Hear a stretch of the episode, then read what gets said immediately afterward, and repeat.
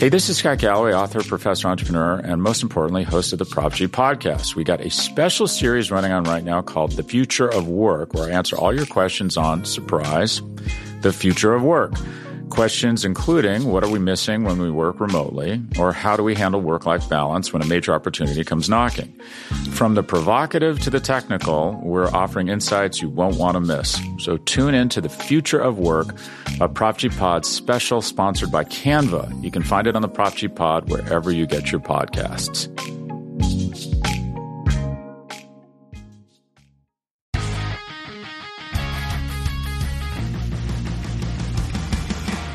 Hey, hey, what's up, Cowboys Nation? Welcome to another edition of Cowboys Roundup brought to you by SB Nation's Blogging the Boys, where every day we bring you the latest and greatest Cowboys news and updates.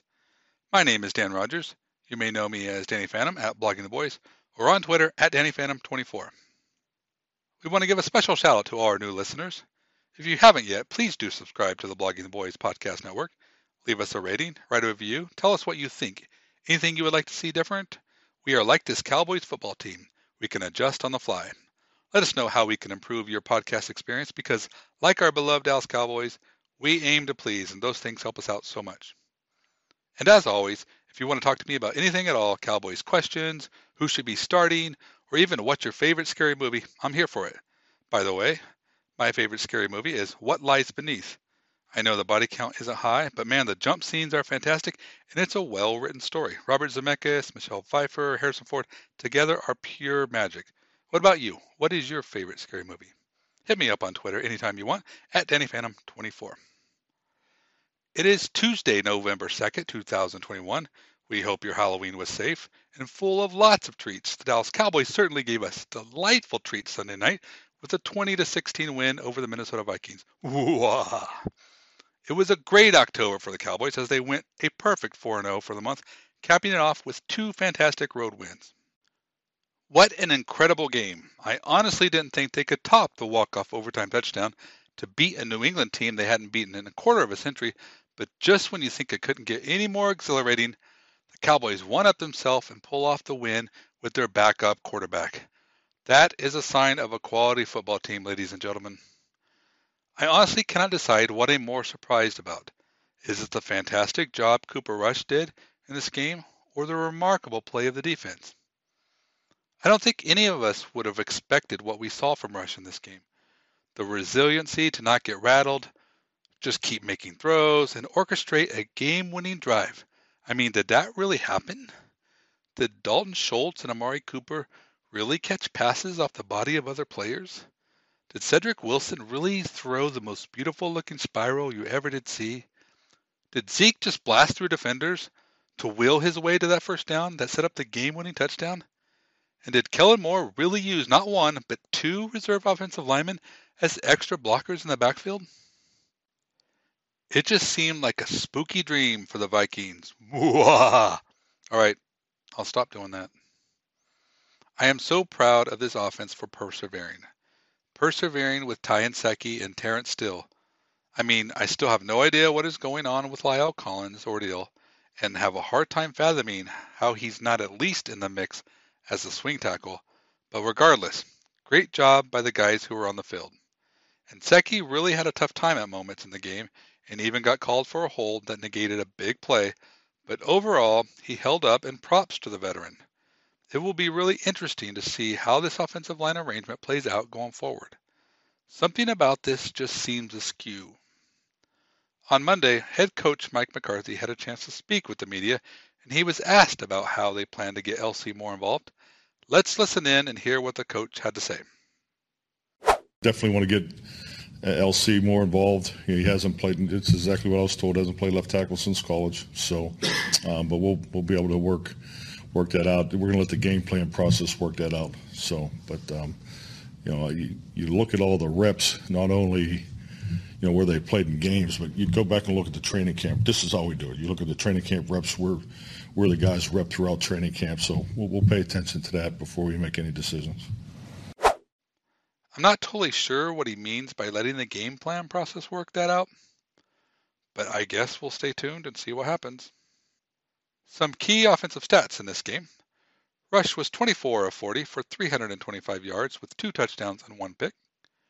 Cooper was the leading receiver with eight catches for 120 yards and the game winning touchdown. Lamb had six catches for 112 yards, and Cedric added three catches for 84 yards and a touch. Even more remarkable than Rush and the whole offense doing their thing was the impressive showing by the defense.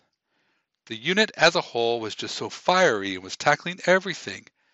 Every time the Vikings player caught a pass, the defense rallied and stopped them in their tracks. The bang bang play of Anthony Brown to break up the passes in the nick of time. The physical play of Jourdan Lewis. And the constant pursuit of Micah Parsons. How about it? 10 solo tackles on the night. Every time he got his hands on someone, it was over. And let's not forget the relentlessness of Randy Gregory.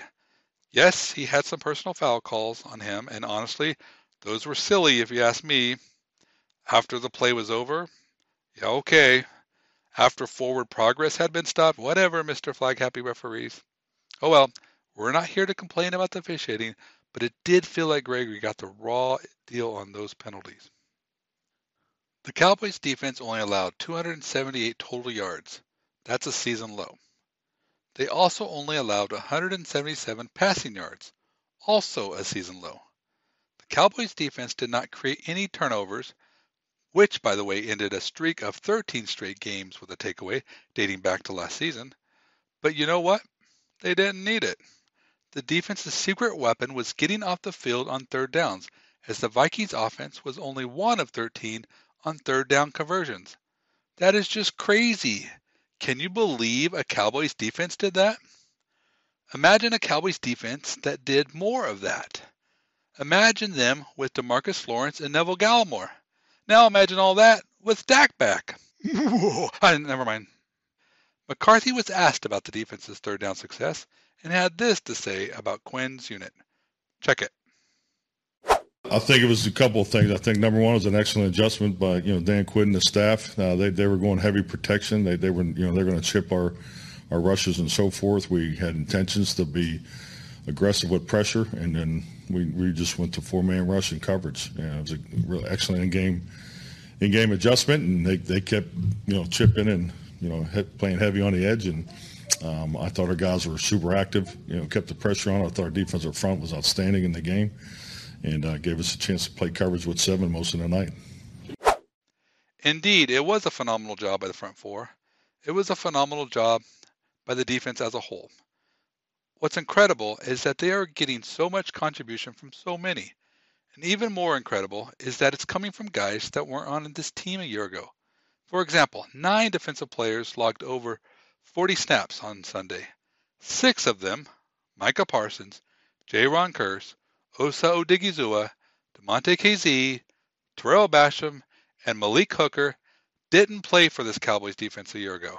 So when people say this isn't your 2020 Cowboys defense, they're right. It's a bunch of different guys. Let's run down some injury updates. Cornerback Trevon Diggs suffered an ankle injury, but he should be fine.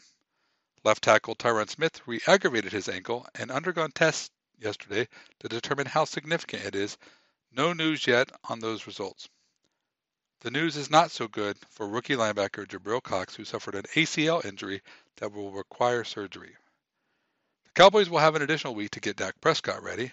McCarthy told the media that Prescott is expected to be a full go for Thursday's practice. McCarthy said Demarcus Lawrence is getting close and that he wasn't sure if it will be this week or next week, but he should be getting close to getting on the field. McCarthy also said that Michael Gallup is getting close and he'll get his reps increased this week. That's it for our updates today. Make sure to check out all the great podcasts throughout the entire week. Every day we got something new for you. Later today we'll have the 750 with Tony Casillas and RJ Ochoa, as well as the BTB Roundtable where we hash out all the great talking points of Sunday's game, so keep your eyes out for those two. But that's all we have for today. Thanks for hanging out with us. Hope you have the best day ever. Stay safe Stay happy, stay true to the silver and blue, and we will catch you later.